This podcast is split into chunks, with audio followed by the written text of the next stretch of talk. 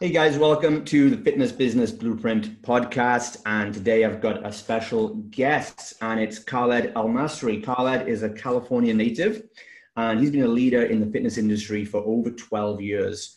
Uh, Khaled has worked with over 300 trainers across various big box chains, and he was responsible for over $4 million a year in trainer revenue.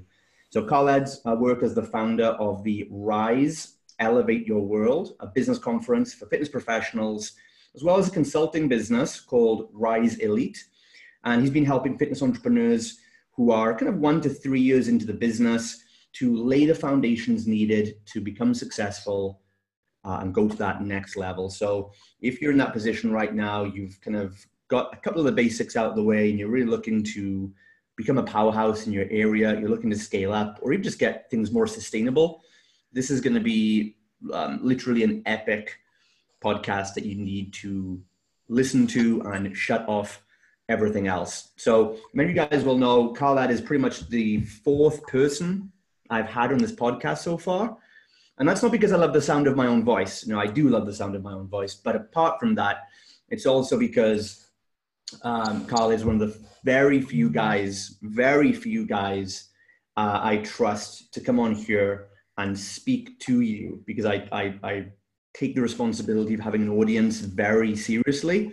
I could have easily pimped out my podcast and gone and interviewed 12 million people um, just to get in front of their audiences, but I don't want to do that. I just want to give you the best quality information from people that are they're, they're, they're being there, are doing it, and they're still doing it. And so, welcome to the show, Khaled. It is an honor to have you here, my friend. Thank you. I'm honored to be on, man. I'm just to be one of the, the only four on your show means a lot to me. So thank you for inviting me on. Yeah, I, I can retire after this. I'm just gonna we'll shut the whole thing down and uh, we'll, we'll we'll ride off into the sunset. Let's do uh, it, man. I'll come to Cyprus to visit you. you you better you better do. You're gonna you're gonna speak at my next event. Awesome, I'm there, man. I love uh, there. So right, well let we know well let's get things started. We were we were talking just before we we hit record, and we were going into some real good stuff. we were like, "Whoa, we need to record and share this stuff." and really interesting first point we were talking about is that there's a lot of stuff. You know, fit pros I think are very confused today about growing their business because many reasons, but but the main one that we see as consultants and experts and advisors and mentors, we see that I think a lot of the information out there, while it's well intended, is just focusing too much on the wrong things. What would you What would you say to that? Do you Do you agree? 100%. Uh, I think what you know, everyone, what you're seeing is how to get to how to be that next six figure trainer, how to be that next seven figure trainer. I mean, there's even a guy right now running Facebook ads on how to be an eight figure gym. And it's like, man, like I know trainers that like in 12 years of doing this, I know very few trainers that are making six figures, six figures, like they're profiting, they may be grossing six figures, but I know very few that are netting six figures. And I think I think it's just the there's such a misconception of what it truly takes to create a six figure fitness business. And it just it's almost a head fake for anyone coming new into the industry because it's it's like the wild wild west it's the, actually the theme of my event rise this year is called it's the wild wild west of the fitness business because there's just so much stuff coming at the fit pro that they they just freeze like i don't know what to do so i'm going to leave the industry because i'm not figuring i can't figure out how to make it work yeah and so it's a good point there on six figures you know we everyone talks about six figure revenue and um, you know, the truth is, if, if, if more gyms could hit six figures in profit or even a six-figure salary for the owner, it would be a whole different story. You know, but and that's what no one's talking about is, you know, you can be six, you can, I mean, and you can you can be six figures in profit and still broke. Yeah. And you know, uh, a lot. I think a lot of people aren't aren't talking about cash flow. They're not talking about you know proper business systemization. They're not talking about tracking the finances. They're not talking about they're not talking about what you just mentioned there like the like the, the crisis we're in. And i wouldn't i mean i wouldn't call it a crisis. I think a crisis is we're, we're in an industry shift. We're in we're in the end of a cycle. Uh, and crisis is obviously how some some trainers the majority of trainers experience that shift because they weren't prepared uh, whereas other trainers might see it as, as a huge opportunity of wealth transfer. Um, but yeah, it's a massive thing, and this is this is why I'm excited for this conversation because I there's very few like like you I can speak to on this level and not get glazed eyes. Um, but one thing we talked about uh, actually at our immersion event this, this last week is I've been telling my guys for a while is I tend to, I tend to see things happen in kind of seven year cycles in this industry, and I think we're coming to the fallout of the last seven year cycle right now because when I started my first fitness boot camp uh, in Europe about, eight years ago, uh, it was brand new. Like nobody knew what a fitness boot camp really was. I know in the states you guys are a little bit ahead, probably five years ahead of us. Uh, but for, but from when that boot camp craze started in the UK and Europe, and then a lot of trainers started quitting their jobs and going and starting off and being self-employed. And I think these six-figure gurus and that kind of thing jumped on the bandwagon and promised everyone an easy laptop lifestyle kind of thing. Mm-hmm. And I think we've hit that fallout now where enough trainers have, have paid all their money into these coaches. They've splashed out money on these webinars. They've um, and they've been running on fumes for the last couple of years, racking up debts, personal debts, business debts. And I see right now we're at a crunch point because a lot of them just can't carry on. And what I think we're going to see going forward, and this, and I know this because we're actually doing this, and my clients are doing this too, is you know it's really going to be now a process of wealth transfer, acquisitions, consolidations, and regulation. Um, and we're seeing this. We're we're getting like trainers in our area come to us to to our gym, and being like, look, I just want a job. Like I don't want to run a business. I don't want to do all this. I don't want the overheads. Don't want the stress. Um, can I just you know you've got a kick ass uh, training center, could I just work for you and I'll just give you all my clients? and we're, I don't know if you're seeing that in, in the States, but we're seeing a lot of that over here right now. Uh, um, I, I don't think to the level you're seeing it just yet.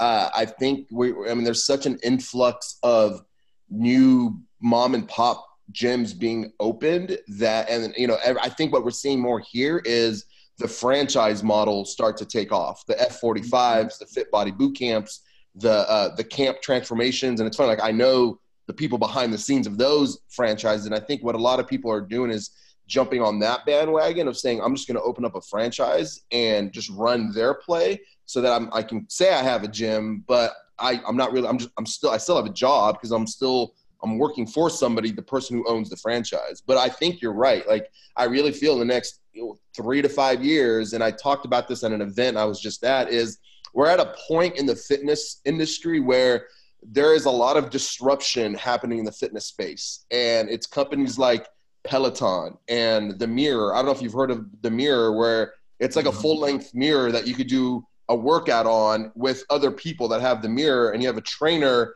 looking at you in the mirror, working out with you. like, uh, it's crazy, man. Like all these, so these, there's this disruption from these other companies, and and we're at the point now where the industry has to innovate, and the boutique studio, the mom and pop, the big box, like they have to innovate to be able to keep up with what is happening in that digital technology space that's disrupting the fitness space. And I really feel the only way we're going to be able to do that is deliver results at the highest level and the experience has to be bar none the top experience when i come into your facility. And i think if you don't have both of those two in place you're not going to make it. Yeah i think that's right. Yeah so there's definitely uh, a lot of money big money going into the health wellness fitness space right now that the local guys just can't really compete on. Hence these franchises um, kicking off. And uh, I think as well, uh, yeah, like you said there, you know, um, results experience has to come number one because that's the thing that the big the big gyms aren't going to compete on, right? They're actually probably going to try and move away from that stuff to cut costs. Uh, absolutely. possible.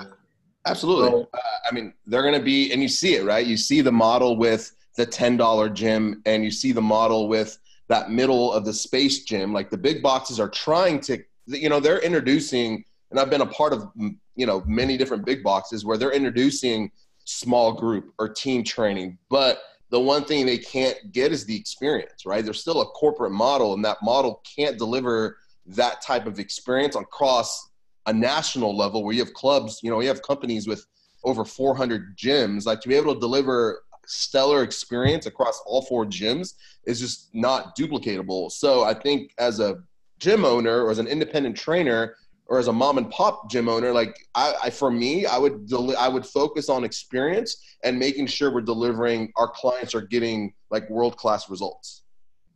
And do you see that? Do you see a lot of the, the big box gyms? Do, do you think they are going to be kind of narrowing in on the boutiques and trying to take a, a cut of their pie? Uh, absolutely, I, I, think they would. It would be it would be smart of them to follow that that follow that path because they understand that's kind of what the what the market is looking for. And and and we and I experienced that when I was in San Francisco. Uh, you know, we'd have members that were members of my gym, but then they belong to Orange Theory, they belong to Soul Cycle, because each one provided they were there for the experience, the community, the tribe, and I, and you're trying to see a lot of the big gyms start to go in that direction. I just think they're well behind the mark because they the model is different, right? The model is get, let's get a bunch of members in, let's get them signed up on a gym membership, and then let's hope they never use the gym. Because if you hear, if you really think about it, if every single member use the gym at one of these big box gyms, the fire marshal would shut the doors because you're talking tens of thousands of members. So they're banking on people just not using the gym, which then my question to that is, well, how good are we of a job are we doing really helping change people's lives if we're banking on them not coming to the gym?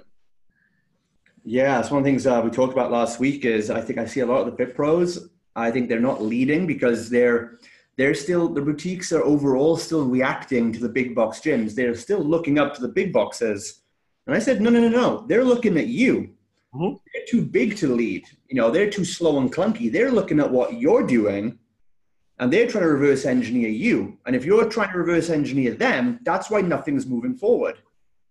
Yep. And um, yeah, I think like the, the boutique guys are listening to this. Like you guys have got to step up. You've got to the big the big boxes are gunning for for what you do you know and they have all the money they have all the equipment they have all the resources and you just can't compete on that no. and so so it, it sounds like a bit of a tight spot and we don't want to sound like it's all doom and gloom because i think that any any crisis or any shift like this if a few doors are closing like for example you're, you're not really going to be able to compete now on having the nicest equipment or the nicest facility because you know, some dude will just drop $5 million on a place next to you that looks even better. So if these doors are closing, I always think that there's got to be new doors and new opportunities opening that, that the smart, agile, leading fit pros who are listening to this today can be taking advantage of. So what do you think might be some of those avenues that, I mean, I know you said results and experience, which is spot on, but from like a strategic level, what do you think might be some of the areas that you think these fit pros should be looking into to carve out a new uh, market share for themselves?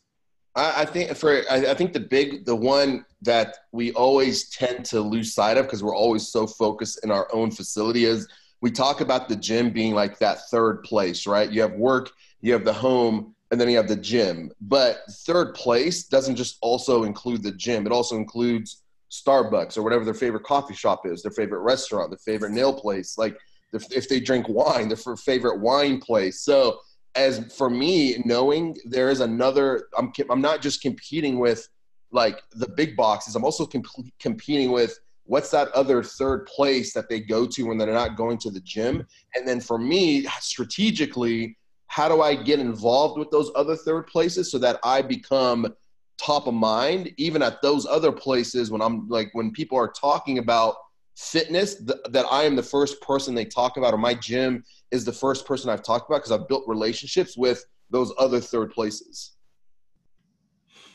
Good, good, yeah. And if have you got any examples of things that you or someone you know is is doing with that right now in a certain area? So I we are doing it. So a couple of the clubs I have a couple of my coaching or consulting clients. I have one local here in Texas, and we know that there's something it's called, um, there is a, a bowling place called pinstrike right across the street from where he is and every friday and saturday night that place is packed uh, and that's where a lot of families go and a lot of his clients are that go there uh, so what, what we did is we did a campaign with them offering them basically he gave away a, he did a drawing. Uh, so enter to win a VIP, you know, it's a two hour time spot VIP section of this bowling alley to get leads. And basically what it is, he ended up getting, um, we're, we're, we're, we're going to implement it. And the goal is whatever leads he gets, those are going to be potential clients. But in return, those leads now he can give to this bowling alley as like, Hey, I ran a contest. I got you some leads. So you're, it's reciprocal. I'm to help you grow your lead base at the same time. I'm to get new leads into my business. And, and, this is something we did for Rise for my event is uh, I gave away a barbell. So en- enter your name to win a free Rogue barbell. We, en- we ended up in 30 days, we got 1,200 opt-ins. Nice. Yeah. So it's all about collaboration and giving more.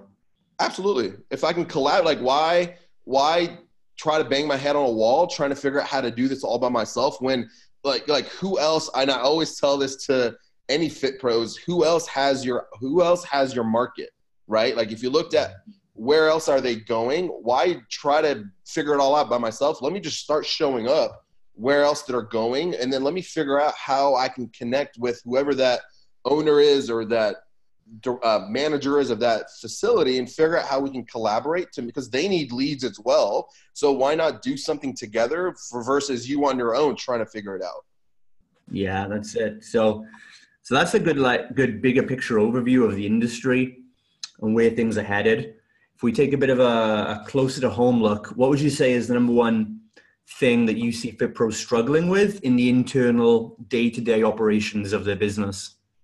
Uh, it's it, it's it's systems, man. It's like how does my place run? And I always ask them like, if I took you out of the facility, what would happen? The doors would close. I'm like, then you don't have a business, you have a job.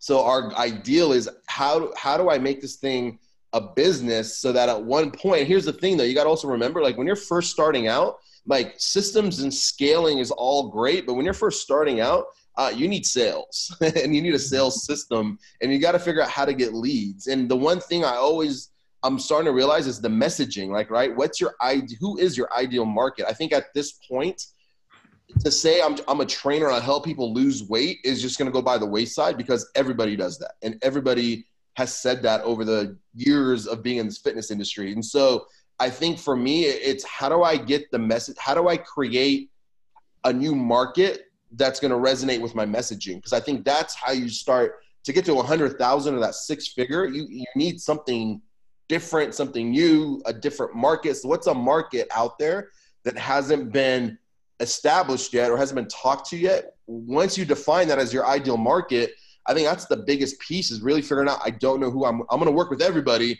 so I'm really not going to help anybody until I really figure out who it is that I really want to work with or work for. And I think that was the biggest challenge for me was I want I was a generalist. And it wasn't until, you know, what, shoot, 3 years in I realized I wanted to work with men who were 50 pounds overweight. And, and because I knew being a guy who at one point had to lose over 75 pounds like i knew what was going through their minds. I knew that you know for me I, would run by the shower you know by the shower or i'm sorry by the mirror when i got out the shower because i was i didn't want to look at myself naked. And it, I, I say that to a lot of the clients i work with who are men who want to lose that much weight and they're like yeah i do that too or i've done that myself. And so it wasn't until i got clear on that messaging and who my market was that my business started to grow. Totally, and I think I think a lot of people do look a bit too much into because we say this to trainers, and they say, "Well, you know, I, I do want to work with women or like the kind of busy mums, and I don't want to work with men or athletes or things." And I think what we're saying is you don't you don't even have to go and find like a different gender or a different audience. Most of them just don't have a specific message to that one person. They could carve out and just have a just just sing a different song that nobody else is singing, basically. Um, you know, like in, in our content, I mean, we, our content marketing contains like pretty much next to nothing to do with fitness or nutrition. Um, we just talk about self confidence, and um, our slogan in the gym is "Love yourself again." Yeah. I mean, that's all we talk about. Like, it just, if you read our Facebook page, it just looks like a Tony Robbins thing, right? and, and, you know, we don't even talk about, like, obviously they see we do fitness because we have barbells in the picture. Uh, but we, like, don't really talk about that whatsoever. It's just so so you know, we don't want trainers to think like you have to go and find some, oh, I've got to work with, you know, left-handed freaking, you know, monkey juggling clowns or something. Like, no, it's not like uh, you're going to end up with a market that's not even big enough. But but just find if, if you if you if you do work with that with that general female audience, which is going to be most of you, just find a new message or find or you know or realize like uh, talking to a 25 year old female is not the same as a 35 year old female uh, and, and, just get narrow in that message and that's what no one's doing no no and everyone's like well i work with women well uh, like you said a 25 year old with no kids and a 35 year old with three kids and the, like it's not going to resonate like the 35 year old with three kids is going to be completely turned off because you're going to tell her, I need you to cook your meals, plan your food, meal prep. And she's like, I got three kids. Like, that's mm-hmm. not going to happen. So they get lost in that. Whole, so you, you're not clear on like, okay, who is it that, like, what's a mom of three kids to need? Like, how, what's the best way to help her get results? And not, it might not be even losing weight. I mean, there might be a whole, like, I want to be a better mom. Like, I don't feel like I'm inadequate as a mom. And that could be your messaging is my, our fitness studio helps you become a better mom. And here's how we do it yeah, like empowering you to be a better, best you, right? And uh, exactly. And I think this is and this problem goes deeper because a lot of trainers will hear this and go, "Oh, like avatar client, I've got it. I've heard that before. I've got the worksheet." And it's like, great. Well, you know, if it's been ten years and you haven't done it yet, um, the problem goes a lot deeper because what we really see, especially with, like you said, you've got to stand out now with an offer. Uh, and, and really show who you are. And I think what I'm what I'm seeing, what I see is a trend where if you don't know exactly who you're speaking to or what your message is, then you don't have a value proposition, which means like you don't actually, you can't actually give value to your audience. It's not just about marketing. It's about what value do you actually give people? And then, you know, when we know who our target market is, like busy mums, for example, and we also know then, okay, well, we, we know now how we need to engineer our product. And what, I, what we teach our guys is if you want to overcome sales objections, you need to engineer your product. If you have an engineered product for your target market, the product should eliminate the objections as it is. So if the objection is, well, I'm too busy, maybe you shouldn't have 90 minute workouts. Maybe you should already thought of that, know your target audience is busy, and say, you know what, I know you're busy, and that's why we only have 30 minute workouts three times a week, and you'll still lose fat. 100%. And then there's no objection anymore. But so if you don't know who you're talking to, you can't engineer your product to be different or to solve those problems. And then you're going to have sales resistance and objections. Uh, and then that leads them to go and do some, you know, whatever kind of sales course that they, they pay $10,000 for to learn like the ninja closing right to you know um and and and I, I, see it like there's there's FitPros chasing so many of these tactics and courses and specific skills which could just be eradicated if they would just put an, a badass product together. But they can't put that together because they don't know who they're speaking to.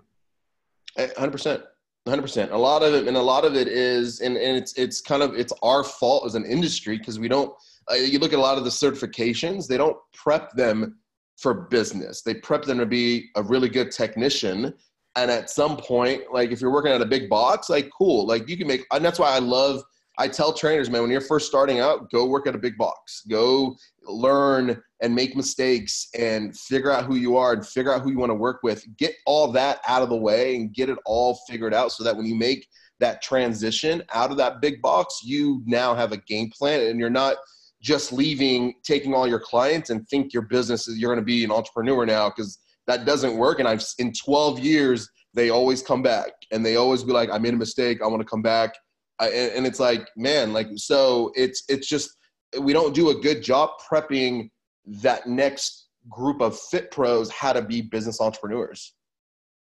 No, totally agree. There's just um, yeah, none of it out there really, is it? And and what I find is we're, we're end up doing trying to undo a lot of that damage because the first thing they're taught is yeah, you're a solopreneur, you are the value, you are the business.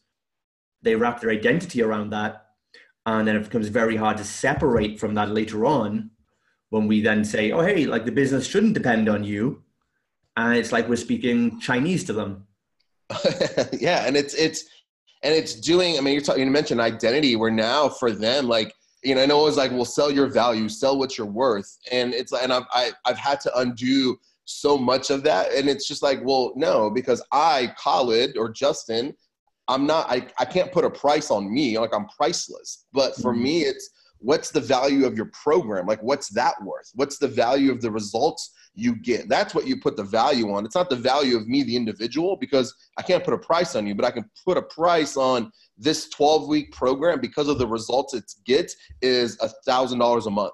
And we can guarantee that because here's the social proof of what we've done, what we've done with that. That's sell the value and sell what you're worth. Sell what the program is worth, not you as the individual.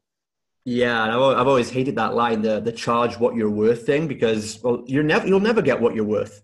No, you'll get what the market can bear and how good your positioning allows at the end of the day, right? I mean, you can have the best, even even make the, the best trainer in the world. You know, you're not going to charge ten thousand dollars a session. No, you know, it's just it's just not going to happen. It's not that they haven't, and, and, and, you know, it's just there's no sales objection for that, and um, yeah, so much so much undoing of things. So, what would you say is what's what's one piece of advice you give trainers? that you don't hear anybody else talking about? Like one real rare gem that isn't talked about enough? Man, uh, that's a good question. What do I give? Uh, it's for for a lot of the rise call, working you know clients I work with. It's it's the one the one piece we focus on where, with outside of scaling in six figures, is your your your onboarding and your customer adventure journey. Like I started really dialing in to that and really helping them because for me that is as you're making sales, understanding where your client is in their pro in that process and in that onboarding process.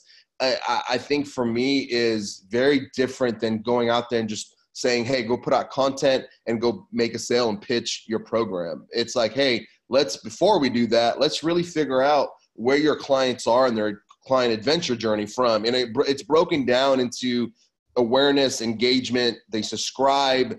They they set up a, a consultation with you. They purchase, you know, your front end offer. They're super excited, and then they go up through your core offerings. Right. Once I'm done with that front end offer, what's the next upsell? What's the upsell after that? All the way to promoter, where they are now the advocate of your business and they are spreading the gospel of what you do helping fit pros map that out has been like in the last six months has been one of the biggest eye openers because now they realize oh crap like i don't know where my i don't know what, what i'm running. I don't have systems.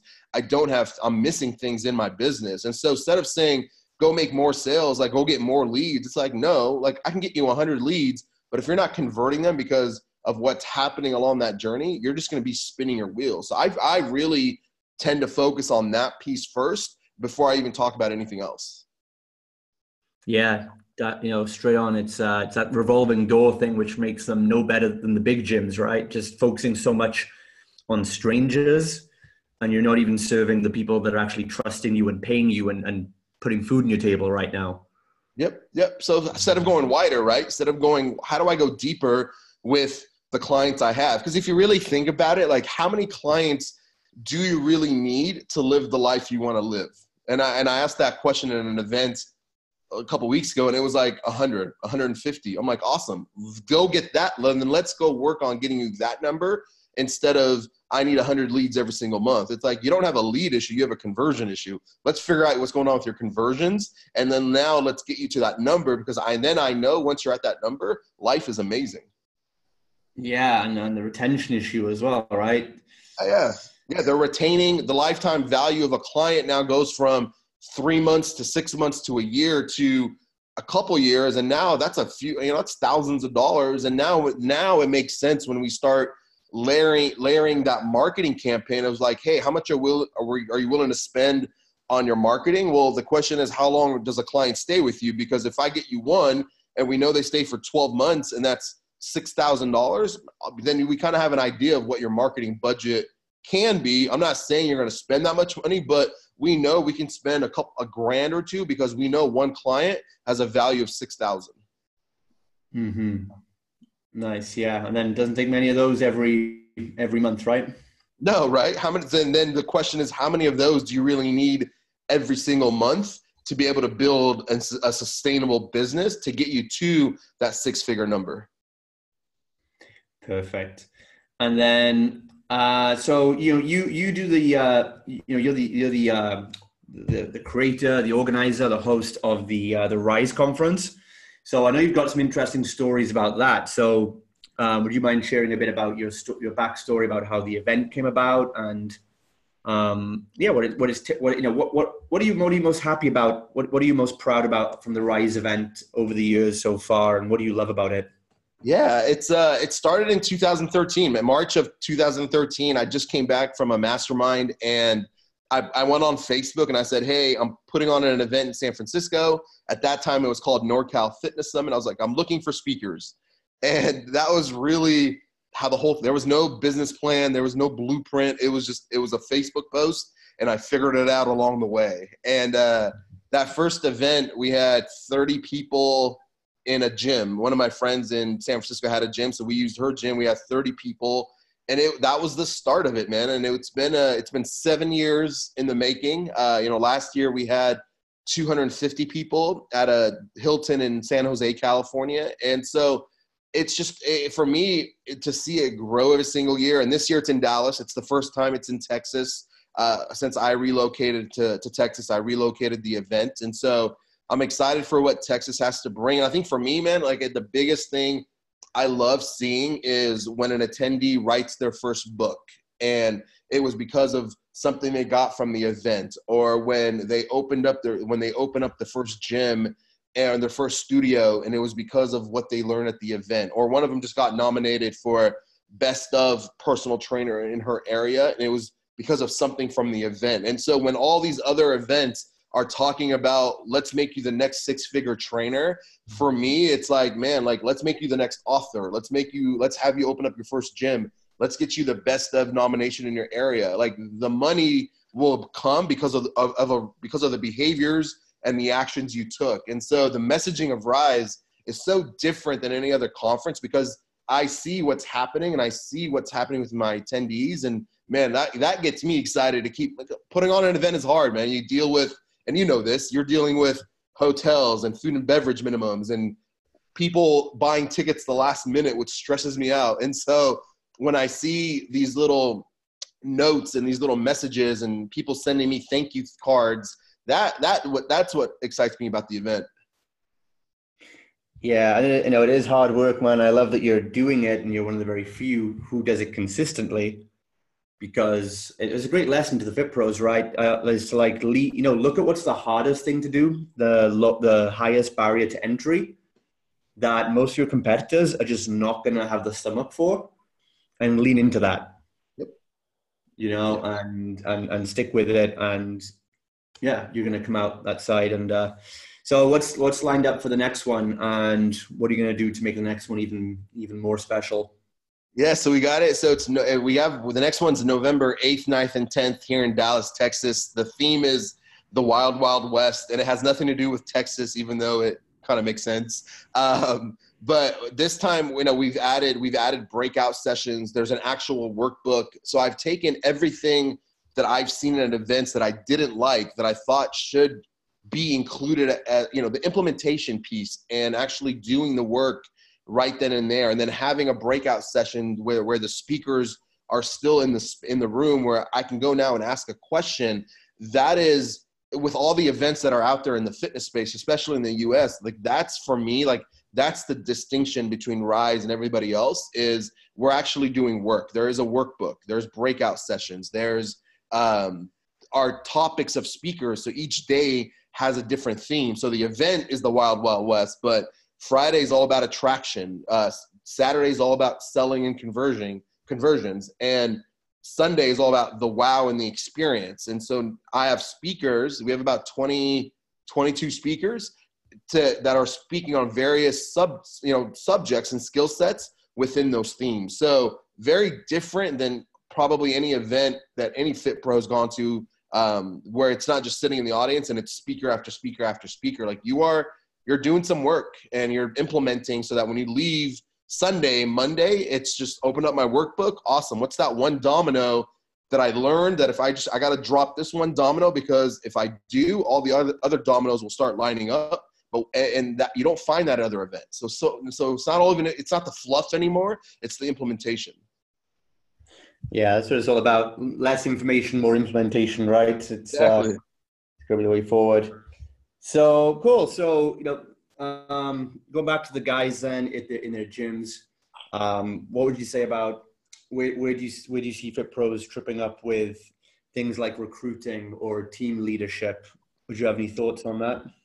Yeah, I mean that's a that was my uh, that was my wheelhouse for so long with the big box space, and that's where I made my first mistakes. Was I tried to push everybody? I saw everybody as a number, right? Like you had a dollar amount tied to your name, and if you weren't delivering that dollar amount, like I didn't even like my management style was horrible, and I lost trainers that way, and revenue walked out the door because they went somewhere else, and so I, ideally, man, like it's all for me. It's all about casting a vision, right? Like as a leader, like what is the vision of your studio? What is the vision of your gym? And is everybody bought into the vision? And not so much like it's not putting up my core values on a wall and be like, that's our vision. It's like, no, like I've seen too many gyms do that and those core values have no meaning and no context. So for me, it's really as a team, as a leader, like get everybody bought into the bigger vision and the direction we're headed to get to that vision.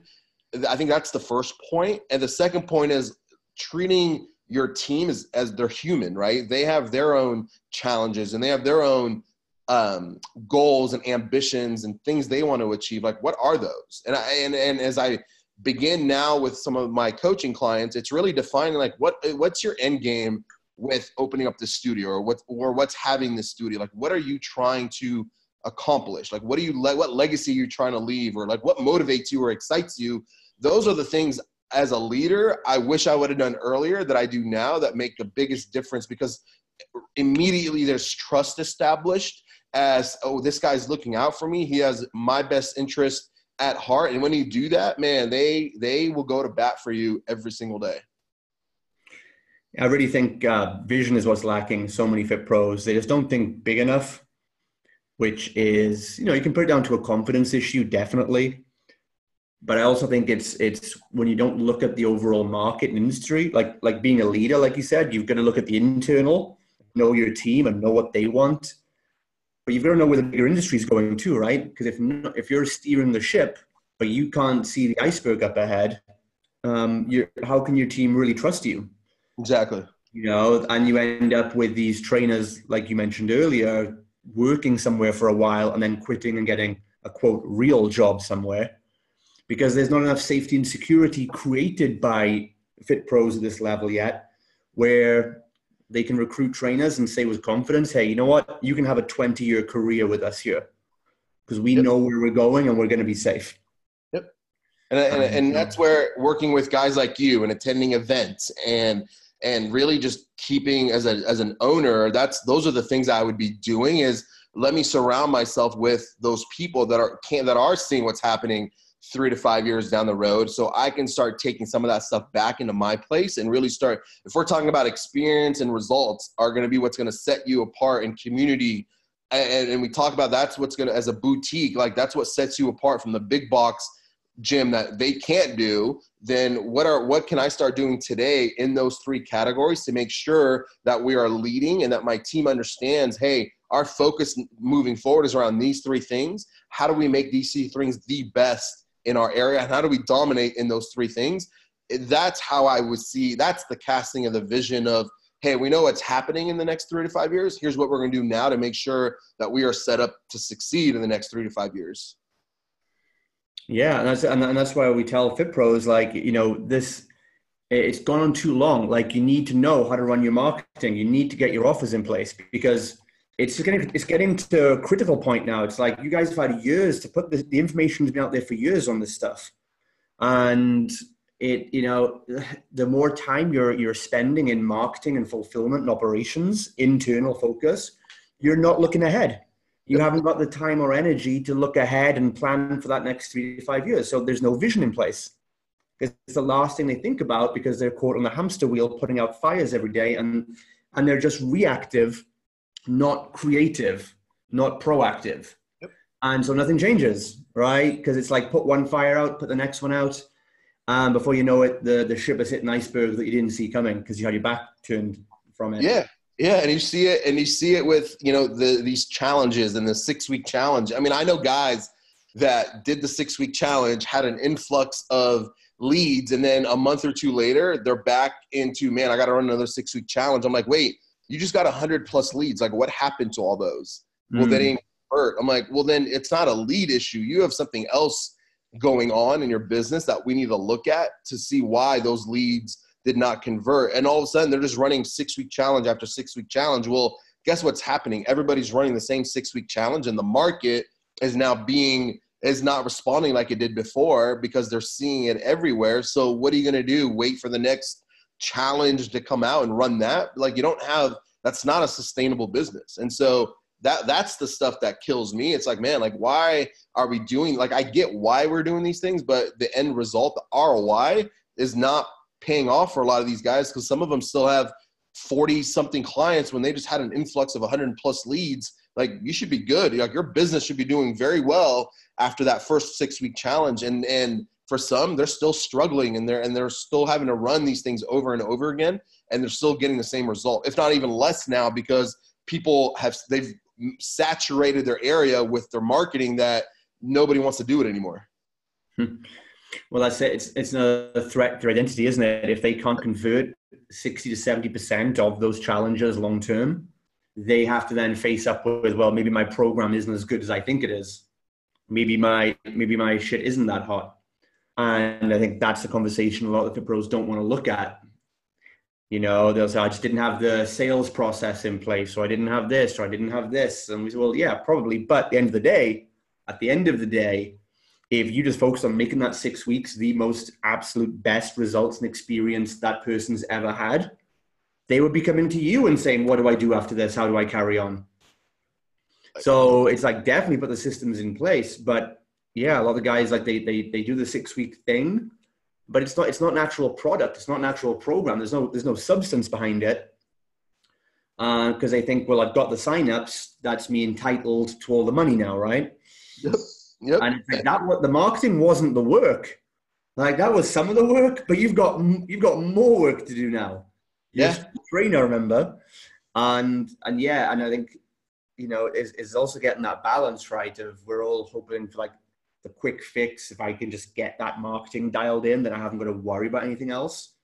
And the fit pros like that end up like like that client who goes into a gym for the first time doesn't get a six pack in a week and then kicks off and, and wants to quit. Yep. And yep. you're doing the same thing. Yeah you are. so.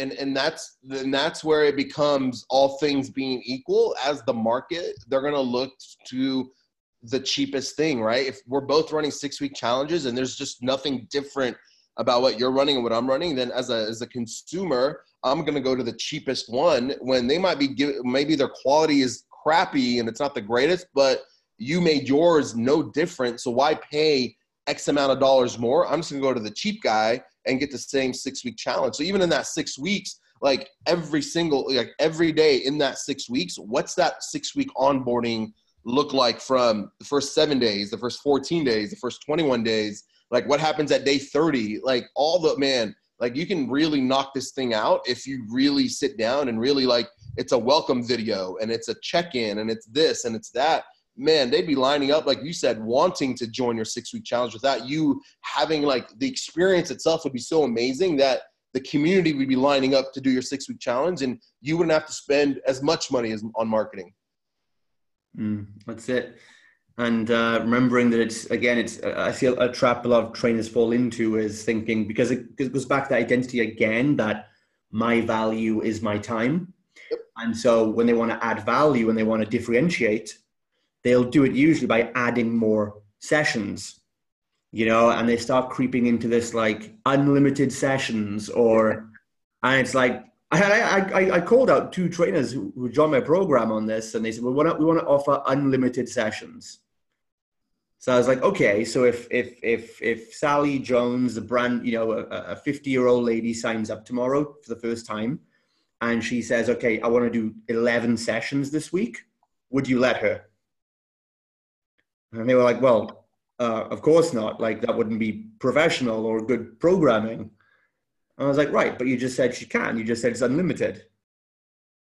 So, you know, I, and, and, you know, and, and that's when they're falling back. They're reacting to the big boxes again. Yep. So, you know, again, don't give away more time or more access to your guys necessarily because that's not viable and it's not what people actually want. Yeah. You know, like go, circling back to earlier, you said about collaborations. Like, so, you know, we'll go out, we'll, we'll get other people to give all the stuff away. We'll go and get salon discounts or, like I said, coffee shop vouchers or get collaborate with businesses, help them get exposure, but let them give all their shit away exactly to your to your clients, so they get the benefits of them, and it's a win-win-win. Yep.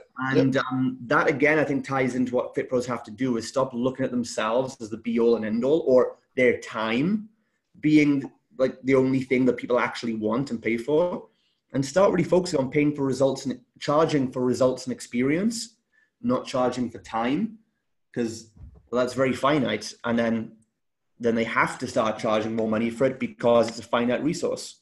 Exactly, exactly. And then now you're gonna. So what are you gonna do? You're gonna outprice yourself from the market, and now nobody's gonna sign up with you because you're so expensive because you looked at charging for time versus charging for vet for experience and results. You know, one of the things we, we we've been talking about recently is um, I, I believe I think I made a post today actually about this. I think you know my my philosophy has always been giving what you know what does giving value to the market actually mean? And in my my business model has always been that I believe giving value is giving the highest quality of service to the highest number of people at the highest margin possible. Mm-hmm. So you think about a company like Netflix, and I ask people, I say, do you think Netflix could charge double? Like, they're 10 bucks a month, they could charge 20 bucks a month, right? So why don't they? Why don't they? Why don't they quote charge what they're worth? Right? Because Netflix know that number one, they want to get they want to go wide and you know they want to access the highest number of people they can give a good quality service to.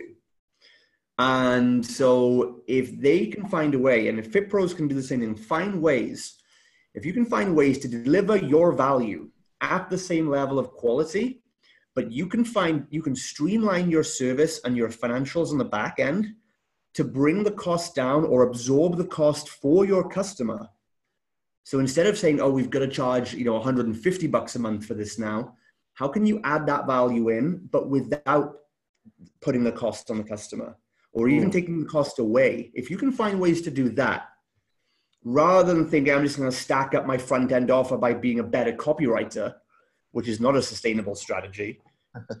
but look at the back end and say, how can we absorb these costs or eliminate these costs for the client and still give more? And you know, I think that's going to be the future model Fit Pros have to look at. And, and, collaboration and you know offsetting labor is going to be a big part of that. Um, whereas big the big boxes, they're saying like, how can we cut costs but also slash value at the same time? Yeah, you'll pay ten dollars a month for a gym, but you won't have any instructors helping you. Yeah. yep.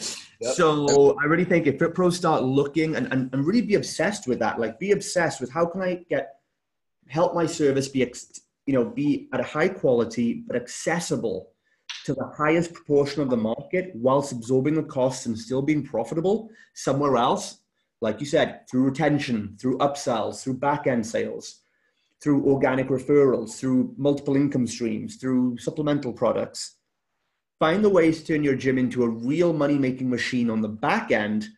Don't try and make money on your front end offer. You know, if you're relying on, if you're charging, you know, 200 bucks for a six week challenge and you rely, you call that revenue, you've got a problem. Yeah. And, you know, we always say, whatever you, I, I, I challenge my Fit Pros and say, whatever you charge for the front end offer, you should be able to put all of that money, reinvest it all back into acquiring and serving and rewarding and gifting that client. So if they pay you 200 bucks to come in the gym for the six week challenge, you should take that 200 and spend it right back on them. Yeah. And if you can't afford to do that, again, yeah, not a marketing problem, it's a back end problem.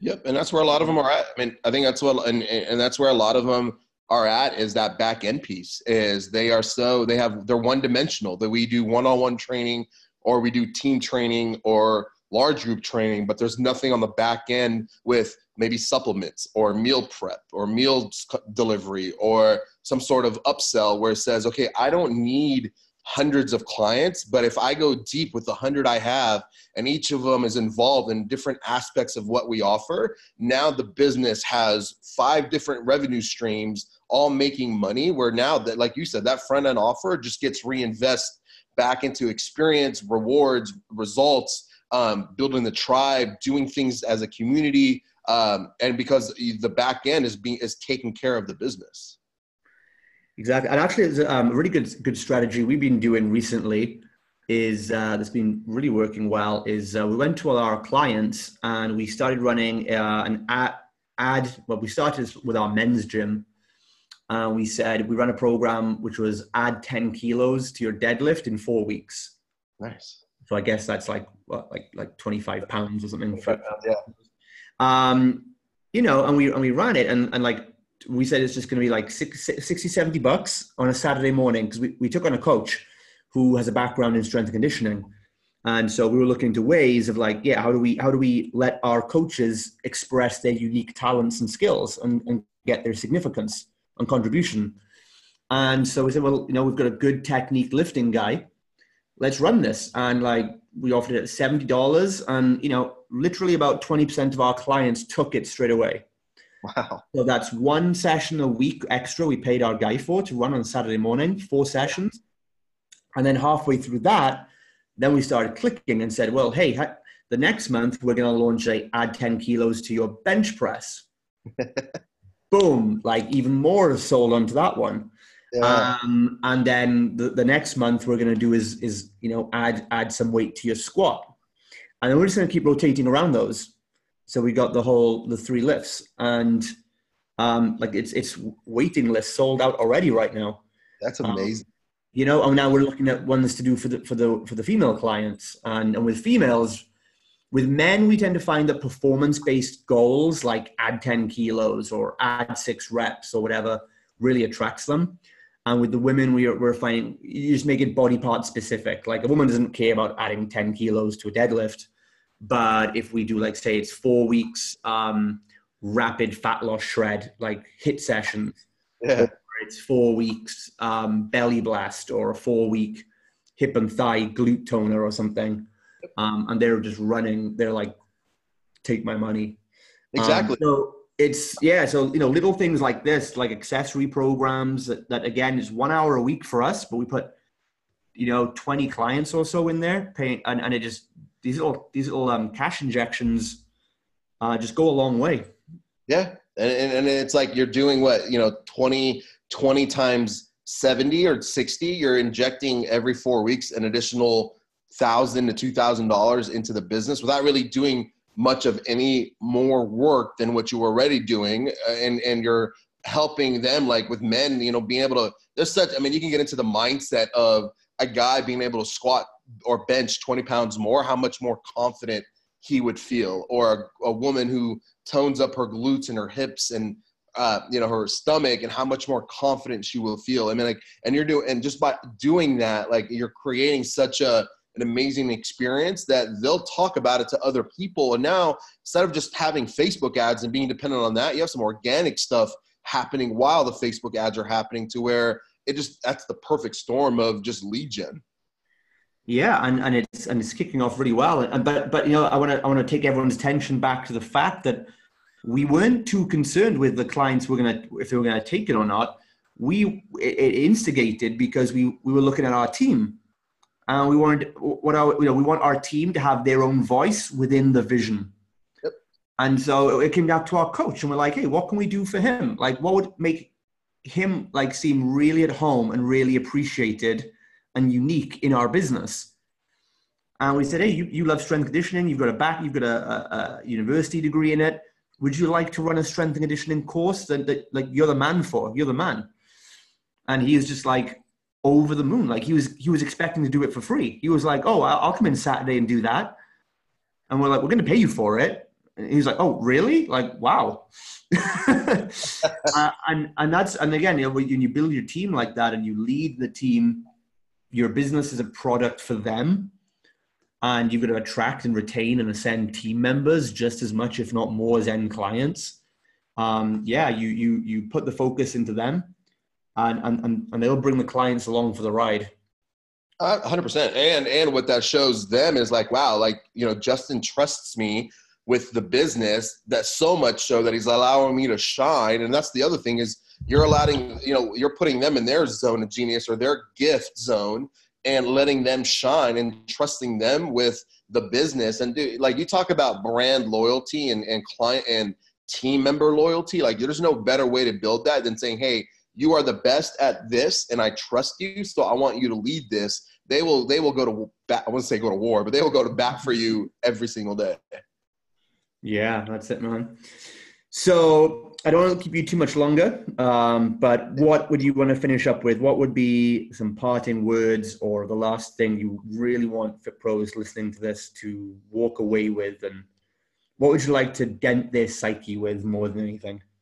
Yeah, I, I think it's it's and, and we see and we really hear it like trust the process. And it's such a a cliche, but it's and but man, like you like this industry is hard, and it's gonna get harder as more people get into it, and more gyms become open, and more trainers want to become entrepreneurs, and these tech companies get involved. Like there's a lot of chaos in this industry, but if you trust the process, and the process is understanding clients are still going to come to you for results, and they're going to come for you for to to you for experience and put everything aside like systems and scaling as important as all that is there is a right time and a place for that when you get to a certain point. But when you're first starting out i would i like i would not worry and not think about my brand my logo what my thing everything looks like. It's how do i create the best experience and how do i deliver the best results? Everything else will take care of itself but you got to trust that process. In your first year is going to be one hell of a year and it's going to be a hard year. But if you do those things and you work on delivering that experience and you work on getting those clients results and they're talking about it and you're involved in the community, we talked about earlier, like figure out what those, that third places. If I was starting out, those are the three things I would focus on in my first year because that will set up year two, year three, and moving forward. That's when you start looking at okay, now I got to get systems in place because I can't do it all anymore. I need to hire a team or a trainer, but I can't do that yet until I get somebody to handle some of these processes. And now you start figuring out the processes. So I think in parting, that's for me, like I would focus on that and know that you are still in an industry that, from a financial standpoint, with a recession or and all that looming and being talked about, fitness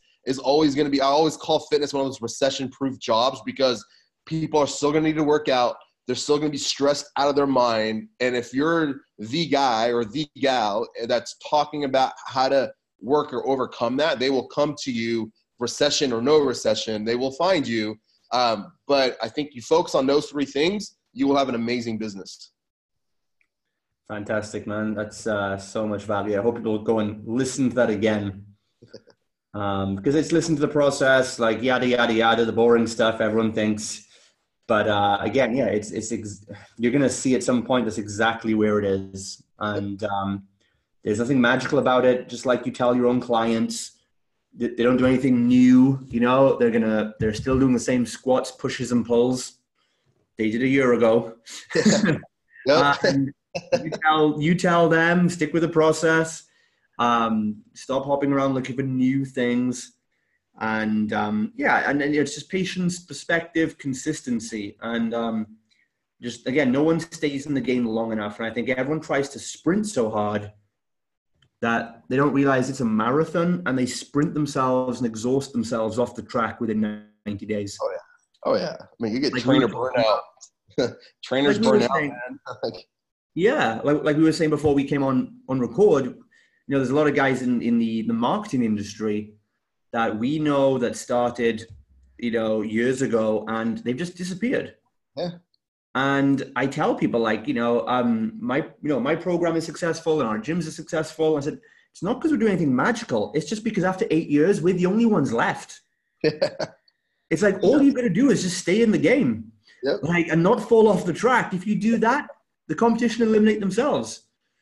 They will because they're You playing the short term game and you're playing the long. You're playing the marathon. It's like we know we- we're just we're just going to outlast them because they're going to work themselves so much that they're going to burn out and just quit. We're still we'll, we'll still be there because we just outlasted and we were smart about what we did to outlast them so that we were around for eight years, nine years, ten years when everybody else was just all in for the first year and then got burnt out. Yeah, well, that's it, man. And and so there's so much more. I'd love. To, I know we could talk for hours, and there's so Oh, much yeah. more.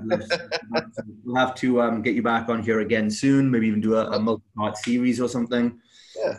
that would be awesome. Uh, so where can you know where can Fit Pros find out more about you, and um, where would you recommend they go next to keep continue this conversation?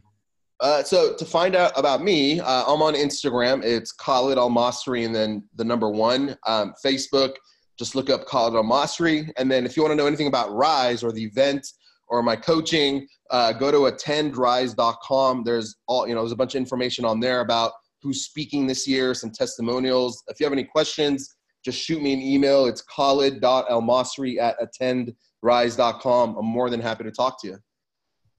All right, cool. Thanks. And I'll um, you know I'll have those links and I'll drop them wherever you're listening to this. If it's iTunes or Google or whatever, check around above below the podcast. You'll see all those links again to Instagram, Facebook, the Rise Conference. And if you're you know in the states or you're willing to travel further, you definitely want to go and check it out. Uh, you won't be disappointed. So thanks again, Khaled. It's great to talk as usual, my friend, and we'll definitely have you back sometime in the future. Yes, sir. Thank you, man. I'm, thank you for bringing me on. I, I definitely look forward to uh, coming back on and then actually speaking at your event here in Cyprus. Oh yeah, yeah, that's going to happen definitely. We've got a couple of guys coming over from Canada again, so we can hop on the flight with them. Nice. Love it. I'm there. All right, thanks, buddy. We'll catch up with you very soon, and thanks everyone for listening in. This has been the Fitness Business Blueprint podcast, and we will see you on another episode.